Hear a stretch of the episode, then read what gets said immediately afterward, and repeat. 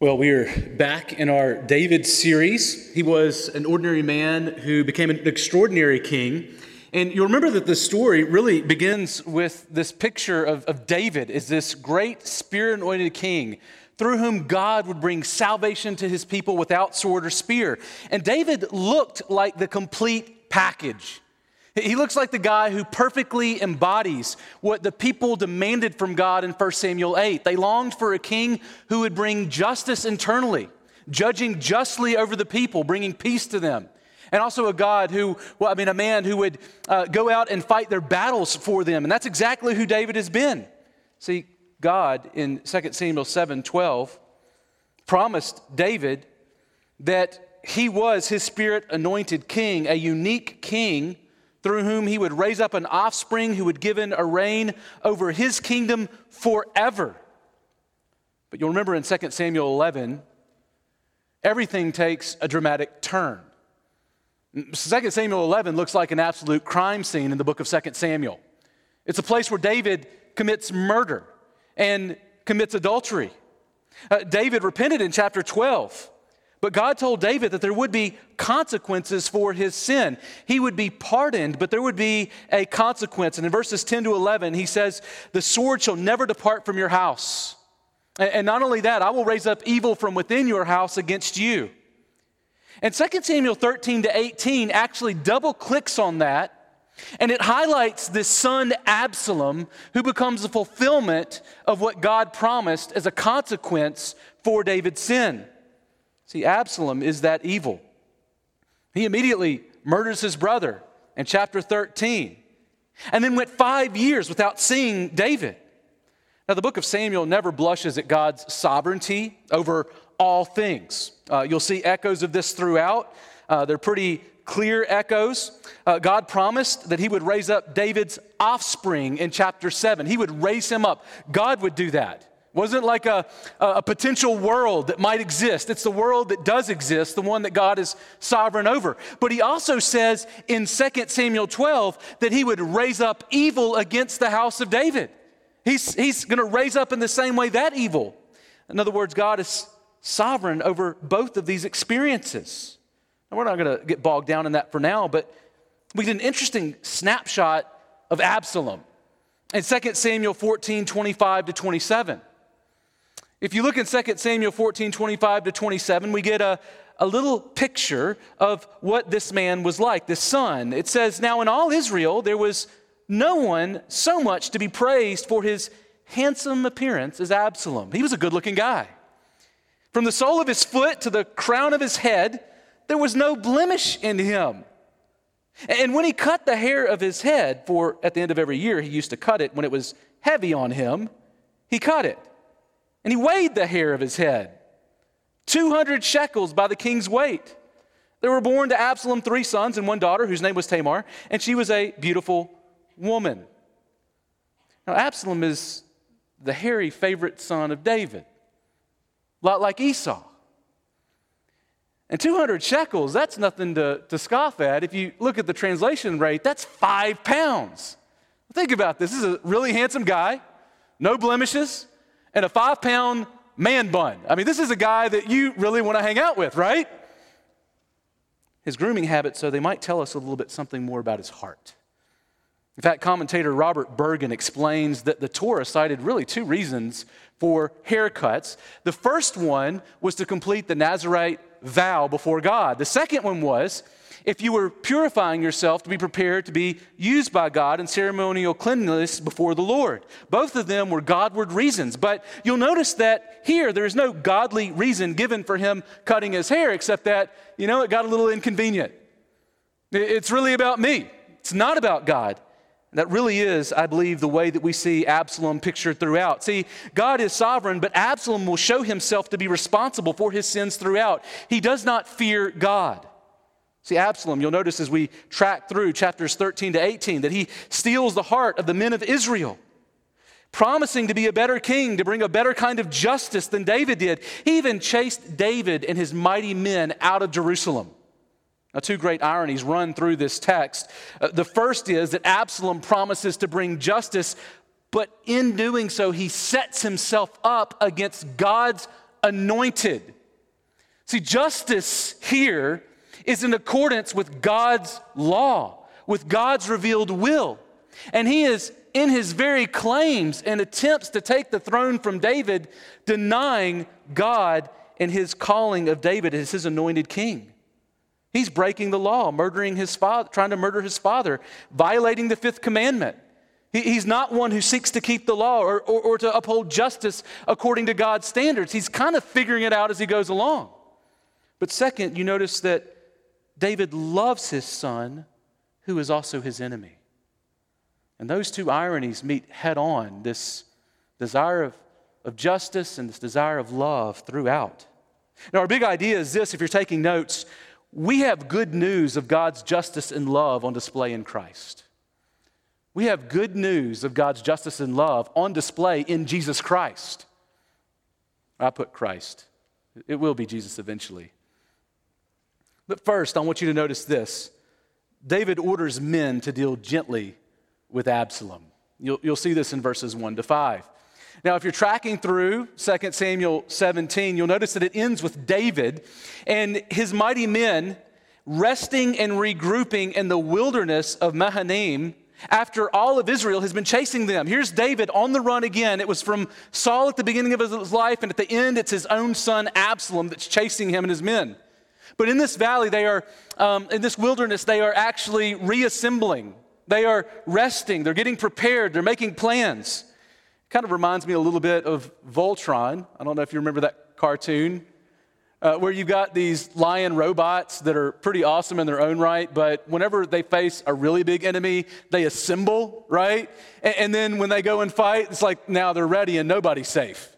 Well, that's exactly what's happening with David and his mighty men. They are reassembling. David is gathering them together. He is putting his uh, mighty men, his leaders, over groups of men. So you've got Joab and his brother Abishai, and then Ittai. And they are all set up, these three different groups with different sets of men to go out and fight together in unison. And watch out when the mighty men assemble. Now, Absalom followed the foolish advice of going out to war with his men. Uh, he was given wrong advice purposely to set him up. That's what happens when we seek to sin against God or to defeat God's plans. We, we end up getting caught in our own traps. But here we may get a sense of why David stayed behind sometimes. You'll notice again that David's men told them that he was too important to go with them. You know, David, they said, You're worth 10,000 men, so you really just need to stay here. And David stayed. But catch how David communicates his heart for his son Absalom in verse 5. And this is really one of the main plot lines throughout. See, it says in the king in verse 5 order Joab and Abishai and Ittai, deal gently for my sake with the young man Absalom. And all the people heard when the king gave the orders to all the commanders about Absalom. Now, think about this Absalom had murdered his brother Amnon, he had conspired against the king David, he had stolen Israel and sought to kill his father David, who is, by the way, also God's spirit anointed king. This is not a good guy. And yet David loved his son, the son that wanted to kill him, his enemy, this rebel. And he ordered his men to be gentle to him, saying, Do this for my sake. Do it for me. David loves Absalom. Absalom is David's son, but here it is, it is confusing and interesting it's complex because he's also the enemy of God's Christ. There's a real sense in which Absalom looks like an Old Testament version of an antichrist, and he's also his son. But second, notice that we find nature fighting for David in verses 6 to 8. Now, this is interesting. After six chapters of buildup, Absalom's fight with David's men lasts just three verses. Kind of anticlimactic, something we've gotten used to in the, the storyline of David. I mean, when God fights for David, the fights are short, right? There is no force that really can stand in opposition to God and to his will. And two details stand out in these three verses. For one, you'll notice that David's men went against Israel in verse 6. David's men pitted against Israel very clearly. See, Israel stands against their king, But David is not merely their king, David is God's king. So David's people and David's own son have come against God's anointed. Very interesting. Second, did you catch that the battle is being fought in the forest of Ephraim? Now, th- this seems to be outside of Jerusalem, outside of the promised land. Uh, David's mighty men make short work of it. Uh, you'll notice in this forest, they killed 20,000 men. That's two times the men that David's own soldiers told him he was worth. And yet, here, we find that there is something fascinating in verse 8. Look there, it says, The battle, it spread over the face of all the country, and the forest devoured more people than the sword that day. Now, don't miss this 20,000 Israelites died at war. We're not even told how many men David lost, probably a small number in comparison, not even worth mentioning. But we're told the forest ate more people than the sword of man did that day. Now, this likely means that the men died in the forest. Some got bit by snakes or fell into maybe a, a sand trap, or I don't know, you've watched The Princess Bride, you know what happens in forest. But in the midst of this, I believe there might be a more subtle image that's going on. The image here gives the idea that the forest is fighting more valiantly for David that day than his own mighty men did. What kind of king does the forest fight for? I mean, I've heard of trees having ears, but trees with mouths that fight for a king? I mean, this seems to echo Eden, where Adam was commanded to work and keep the garden. And work is a good thing that we get to do, if not for Adam's sin. It was only after Adam's sin that God told Adam in Genesis 3:17, "Cursed is the ground because of you." Before you like threw out seeds and green sprouted up, it was not a deal. After this, man, we're putting Moon Valley in business because you keep on killing stuff, right? Like, it, it, just doesn't work the way that it's supposed to. Nature seems to fight against us. It was only after man sinned that God told him this. And Adam was supposed to exercise dominion like a king over creation. But here, God says creation would war against humanity. And here on this day, creation fights for his king, not against him. Now, maybe I'm reading a little bit too much into this, but it's almost as though the forest senses that in some way, the promises of David's future offspring would bring a kind of liberation for it too. Doesn't Romans 8:20 speak of this? For the creation was subjected to futility, not willingly, but because of him who subjected it, in hope that creation itself will be set free from its bondage to corruption and obtain the freedom of the glory of the children of God. Could this be a hint of that even here? We don't have time to go there. But the majority of chapter 18 really is actually focusing on Absalom's death and David's response. That's really what this text wants us to think about Absalom's death and how David responds to it. Notice, third, Absalom dies in verses 9 to 18. He dies in verses 8, 9 to 18. You can't miss the, the irony and the theological significance of Absalom's death in verse 9. Look there with me. In 2 Samuel 18, look at verses 9. This is what it says in verse 9. It says this And Absalom happened to meet the servants of David. Just happened.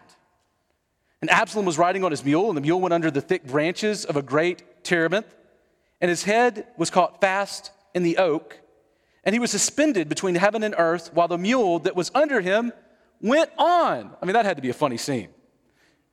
Some, some speculate that maybe Absalom got his hair caught in the tree, you know, the man bun, he should have cut it before war.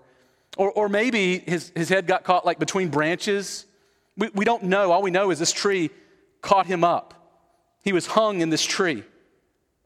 Maybe he was unconscious as his legs were dangling down. We, we don't know, but we do know that his regal mule, this, this, this bearer of, of a king like figure, just kind of kept on going. And you can imagine that Absalom is just walking, watching him walk away, along with his hopes of being king. Now, there, there's one of the soldiers that came to Joab. And Joab, he, he tells him, you, won't believe what I saw, like Absalom is hanging in a tree. And, and, and Joab's like, Well, why didn't you kill him? I would have given you, uh, what, 10 pieces of silver and a belt, like a really nice belt. And, and yet you just ignored him. And the man responds in verses 12 to 13. And what he says, I think, gives us a, a pretty good image of the way that people viewed Joab, this chief commander of David. He, says, beginning in verse 12, You are my, uh, he says, beginning in verse 12,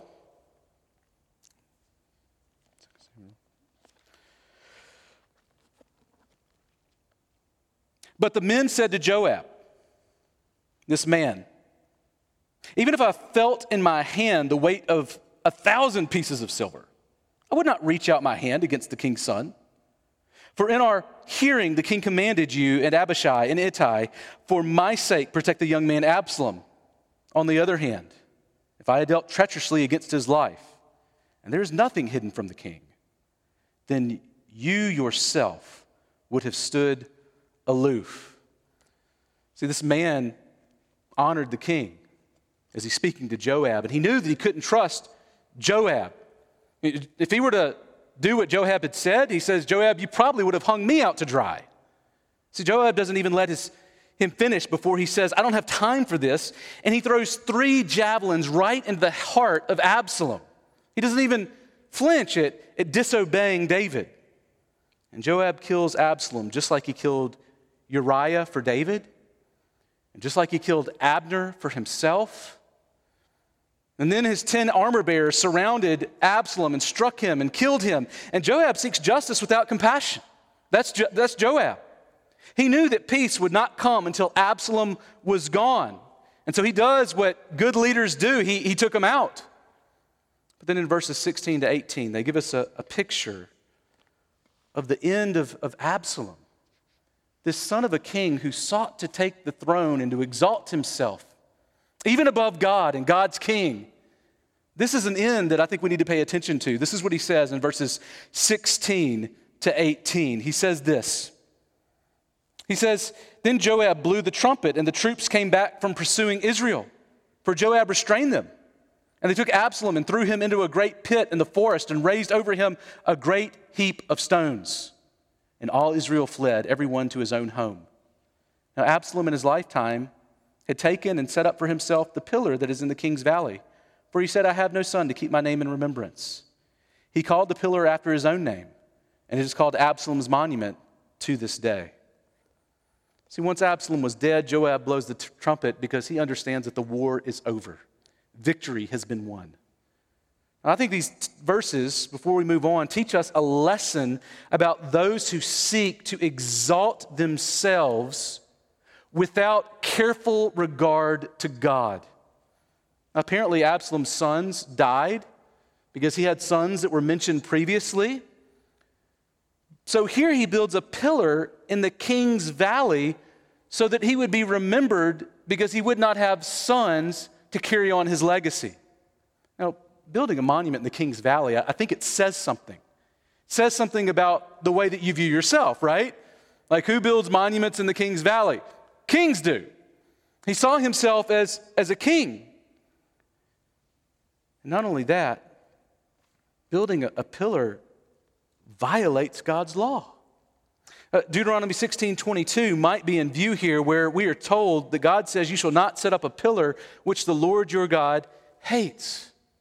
Not only that, Absalom sought to make a name for himself. He, he murdered, he conspired, he even sought to kill his own father, the Lord's anointed. And God delivered David yet again without David himself lifting a sword or spear.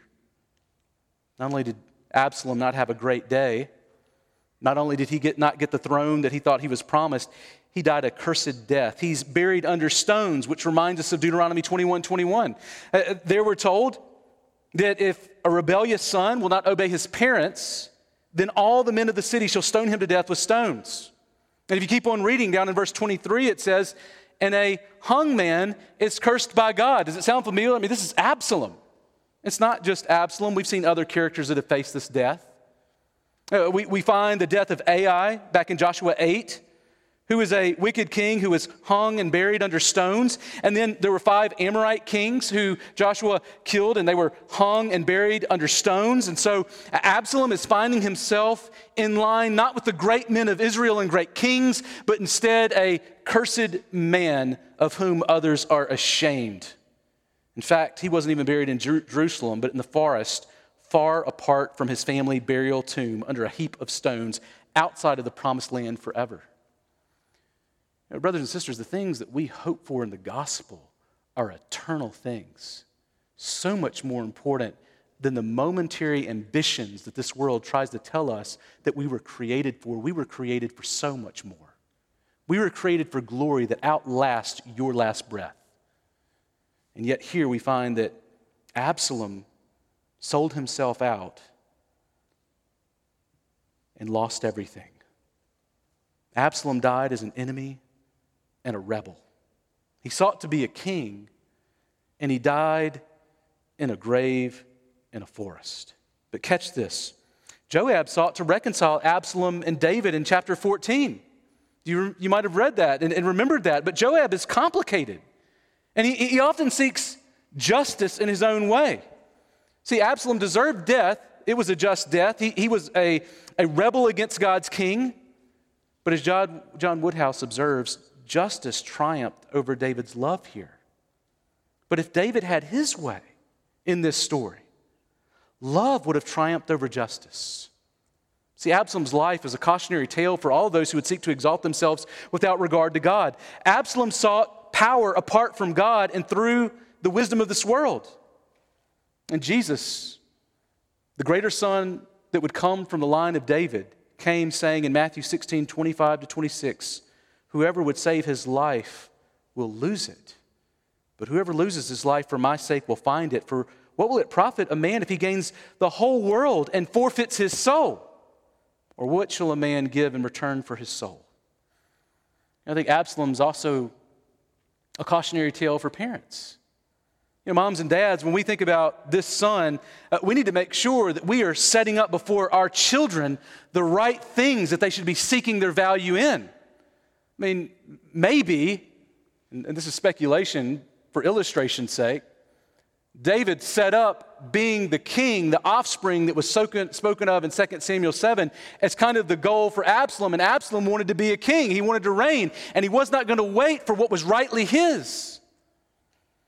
Our kids, they need to know that our greatest dreams for them is not a participation award playing football and pee wee football. They need to know that a good dance recital is not the greatest joy that exists this side of heaven. They need to know that them being really successful financially is not a bad thing, but it's not the most important thing. They need to see that we really love to play Legos with them, but they were made for more than building things with Legos. Our kids need to see that they were made for a transcendent glory that has come down on earth in the person of Jesus Christ. They were made for so much more, and they don't need to lose sight of that. And that it's once they know who they are in Christ, that it is from that they pivot and they bring glory to God in all of the unique ways that He has made them. But without understanding that, they're not ready yet to be what they have been made to be. That's Absalom. Absalom's death was just, but the rest of his text this text here speaks of David's heart for Absalom. It seems as though justice and love can't coexist here. In fact, Absalom's death is, is good news to everyone but David. Did you notice that? The rest of this chapter, I think the reason that so much time is spent on these messengers and who gets to take the news, and you're like, why is there so much time spent to that? There was like three verses on the war. It's because they want us to see David's heart in this. How everyone sees it as good news but David. Think about this three verses. Fourth, David receives good news in verses 19 to 32. Three verses are given to the war itself 10 verses to Absalom's death, and 15 verses to how David received the news. This seems to emphasize David's heart posture to the news of Absalom's death. Now, this word for, for good news that we find in, in these verses, verses 19 to 32, this repeated throughout, it's really the Old Testament equivalent of the New Testament word gospel. It's a word that's used 30 times in the Hebrew in the Old Testament. Nine of them are right here in this text. Who can forget other places where we've heard of this kind of good news spoken of, like Isaiah chapter 32, where he asks, How beautiful are the feet of those who bring good news? How beautiful. Good news is a glorious, beautiful thing to receive. Ahimaaz is a, a priest who embodied this. He was a, a messenger priest. He would run with news. You'll remember that he did this back in chapter 17, warning David that he was about to get taken out. And so it saved David and his men from danger. Now, Joab wants to send the Cushite in these verses to take the news. He's a Gentile. Now, we don't know why he wants to send him and not Ahimaaz, but it likely seems because he thought that the Gentile was a little more expendable. See, David, he knew, would not see this news as good news. You'll remember that David has responded poorly to bad news in the past. Uh, he killed the Amorite who brought the message of Saul and Jonathan's death back in uh, chapter 1. He, he killed the two Israelites who delivered the news of Ishbosheth's death in chapter 4. And even after Joab sends the Cushite, saying in verse 21 to Ahimaaz, Go tell the king what you have seen. In verse 22, Ahimaaz still wants to go, and Joab says, Why will you run, my son, seeing that you will not have a reward for the news? You know, kings could get really excited about good news. And, and when a king's happy, he's got lots of stuff, and it might be a good, a good thing to be sort of in you know, that good moment and the generosity of a happy king. And Joab says, Look, this is not, this is a good moment for us, but I don't think you understand, this is not going to be a good moment for David. But Ahimaaz, the priest, still persists. He says, Can I run behind the Cushite? Because he sees clearly the defeat of Absalom is good news. Ahimaaz even took an easier route so that he could pass the Cushite and lap him. He's eager to get to the king, and David is eager to hear the good news as he sat between the two gates with the watchman overhead, looking to see far beyond the horizon who would be coming. And the watchman saw a man and then two men. And as he watches, he recognizes Ahimaaz running. Ahimaaz has brought a lot of good news to King David. Every time he went out, he got victory. And yet here we find that he is coming back, and the watchman recognizes his run. Now, I think it's because it was a good run. It's not like my run where you're like, yeah, that's a bad run. It was, it was acknowledged that this is a good run. It's a good looking run. That's Ahimaaz, the guy who always brings good news. He's faithful. And David says in verse 27, he is a good man. Ahimaaz, he comes with good news, and his hopes are rising. And Ahimaaz delivers the good news in verse 28. Look what it says. He says this Blessed be the Lord your God who has delivered up the men who raised their hand against my Lord the king. Uh, he saved you. The Lord, the Lord did this. He delivered. This is the theology of the moment. God did it. Now, normally you would expect David to celebrate victory or, or God's deliverance from his enemy. Or maybe for him to even ask, well, how many of our men were lost? Because these brave, valiant men, they, they deserve to be remembered. But his only concern is his son Absalom. So we don't know if Ahimaaz lied or simply withheld the truth in this moment, but when David says what happened to, to his son Absalom, Ahimaaz says, I don't know what happened to him. So he turned to the Cushite, who arrived again in verse 31. And in verse 31, you'll notice he says that he has good news. The Lord has delivered you this day from the hand of all those who rose up against you. Do you see it again? It's not just the Jew, it's the Gentile that are coming with good news to the king, God's king, and they're saying, Look what God has done. He's delivered us, He saved us. This is the point where you celebrate God. But then the king asked again in verse 32 And is it well with the young man Absalom? The Cushite responds in verse 32, saying, May the enemies of my Lord the king and all who rise up against you for evil be like that young man. Very subtle way to say Absalom is gone. He died. Now, in one sense, when you read a story like this, I know this looks a little bit like a dumpster fire, like there are a lot of things that are going on. You're like, how does this fit together? And in one sense, David really looks like a, a good dad here. He looks like every dad, right? He loves his son. A, a good dad is a good thing, and a good dad, he loves his kids. God's the father who, who disciplines his son whom he loves. That's what good parenting looks like. I don't know that David looks like that kind of dad in these chapters. You know, David is a passive father who disciplined Absalom by ignoring him for five years. But this isn't a text really about 10 ways to be a better dad by Monday. Now, see, this text is a text that shows us how David looks like a bad king here. See, David, David is God's spirit anointed king through whom God would raise up his eternal kingdom. He's the hope of the nations. And if anyone should see the world through God shaped lenses, in other words, looking at the world not based on worldly ambitions, worldly values, but based on God's values, it should be this king. This king is supposed to be central to the promise of the hope of the nations.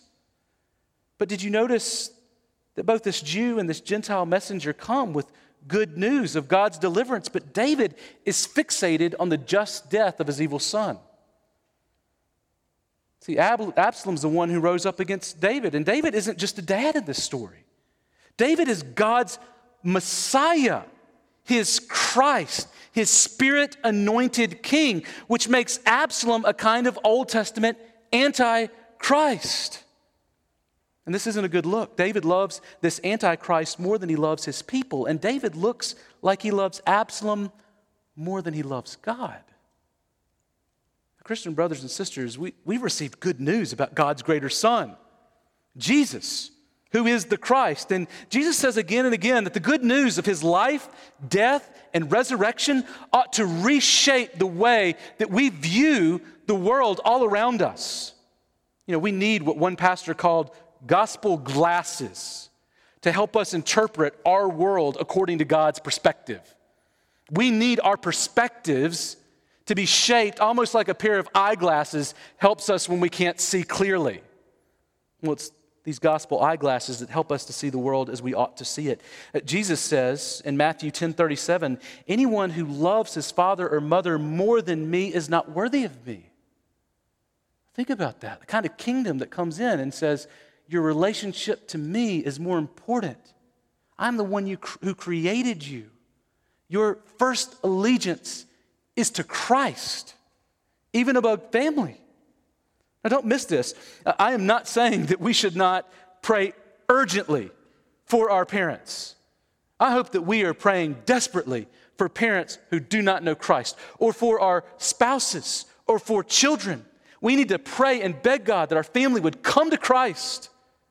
But I know what it's like, like you do, to have unbelieving family who die, or family who it's not clear where they stand with God. Have you had family like that?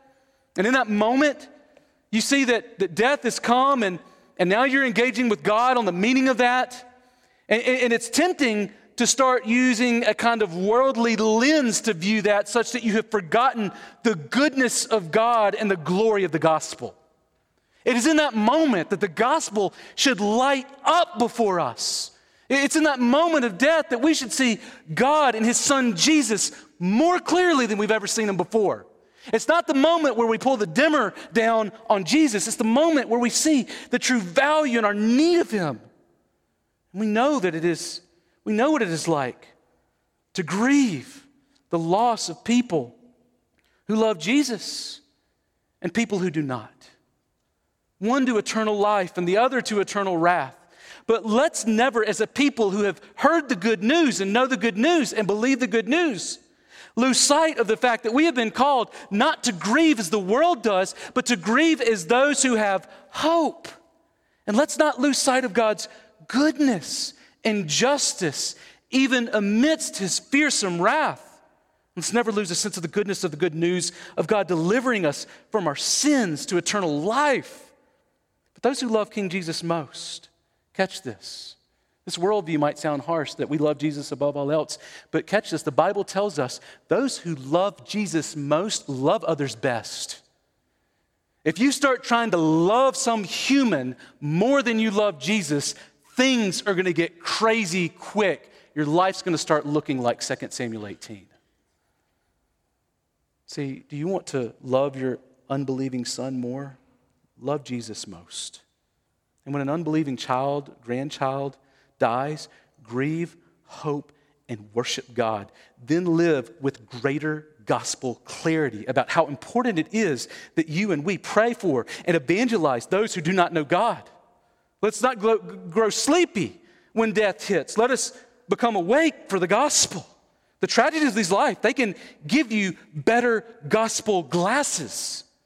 Now take note, King David's love for Absalom clouded his confidence in the will of God. God told David he would raise up evil from his house in 2 Samuel 12. He told him this. Was he not listening? He, he, he said that he ordained to bring harm on Absalom in 2 Samuel 17 for his wickedness. And all of David's men who fought for him saw this. They, they heard God's word. They saw that God did what he said he would do. He delivered them. And they rejoiced. They fought for God. But catch David's response in verses 833 all the way to 9 8. We find that David grieves over the good news. Look what happens in verse 33. Here's what it says. And the king was deeply moved and went up to the chamber over the gate and wept. And as he went, he said, Oh, my son Absalom, my son, my son Absalom, would I have died instead of you, O Absalom, my son, my son. Now, this is, this is really not a good look for David. Of course, a, a father grieves his son, but he grieves the good news of a great victory and men who have returned from risking their lives to bring about deliverance. His small group of mighty warriors, if you think about it, it's kind of amazing. He, he's against tens of thousands, and yet this small band of mighty warriors go out against them, and they win. And it became in the midst of this clear to all of Israel that Absalom was the Antichrist and that God was for David as his Christ. But David grieves, and he grieves in a unique way. You'll remember that David is grieved throughout the book. Uh, we, have seen other places where David grieved.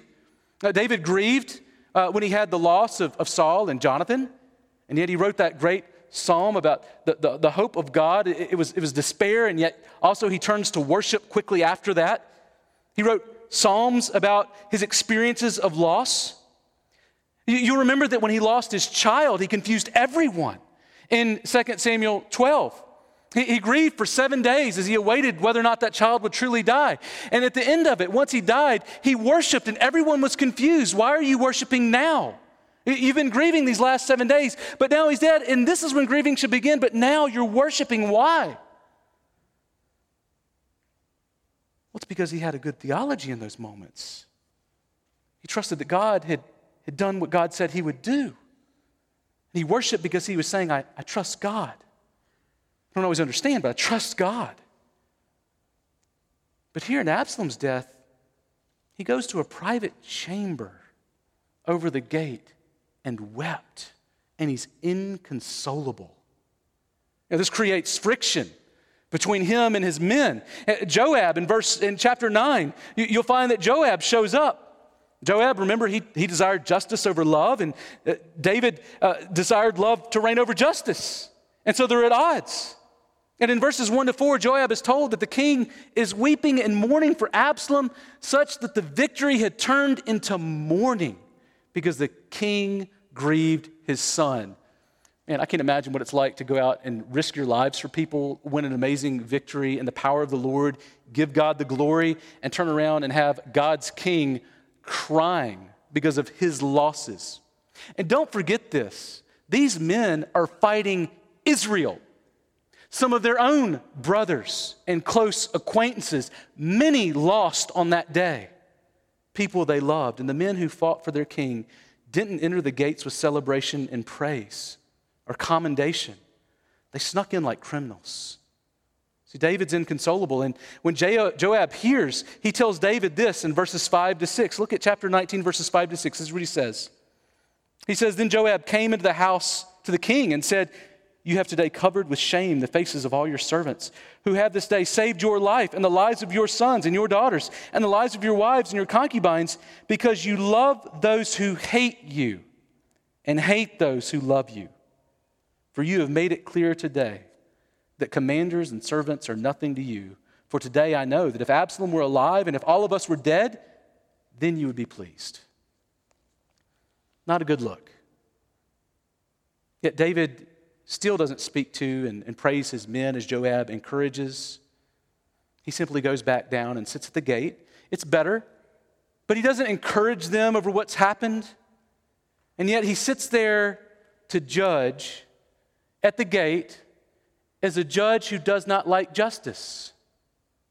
See, David is the Messiah who grieved the cost of the gospel on his day.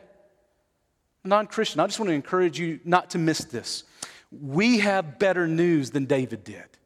See, news about a king who is better than Saul, he's better than Absalom, and even David. David's greater son is King Jesus. See, David saw his love for his son at odds with God's justice.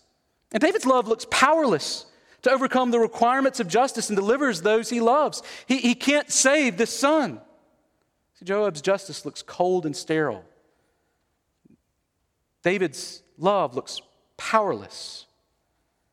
Absalom, Absalom and his cursed death signals victory, but it can't save people from their sins. You remember his, his other son died. That son couldn't save David from his sins.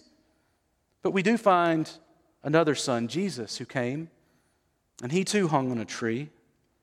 It's a tree where the love of God and the justice of God kissed. It's the tree at Calvary, a cross. And if you're not a Christian, the Apostle John uh, wants you to know and tells his church that those who are not for Jesus Christ are actually antichrist themselves. He says in 1 John 2:22, this is the antichrist, he who denies the Father and the Son, no one denies the Son and has the Father. And whoever confesses the Son has the Father also. Here's the good news though. If, if you are postured against God today, you have not put your faith in Christ, you are against him, but there is hope for you. There is hope that, that Absalom didn't see, and it's this. Paul says it in Galatians 3:13. Christ is the greater son. Christ redeemed us from the curse of the law by becoming a curse for us. For it is written, cursed is everyone who hanged on a tree. And it was Jesus who hung on a tree at Calvary for you and me. He died for our sins on the cross to satisfy the just requirements of God's law so that we might experience the love of God. If you haven't put your faith in that king today, let me encourage you don't leave here without doing it. If you're live streaming, do it from your couch, but don't just stop there. Tell somebody. Tell a pastor here at the church, one of our elders, uh, tell another Christian, and let's talk about what it means to follow Jesus from here on out. See, John 3:16 tells us the love of God for rebels and enemies propelled God to send his greater son Jesus to willingly lay down his life for sinners like you and me. See, King Jesus didn't have to choose between love and justice. Jesus loved us by laying down his life to satisfy the just wrath of God so that God can be both just and the justifier of those who love him. So if you haven't done this, do this today. Let's pray and go to the Father in prayer together. We pray with me?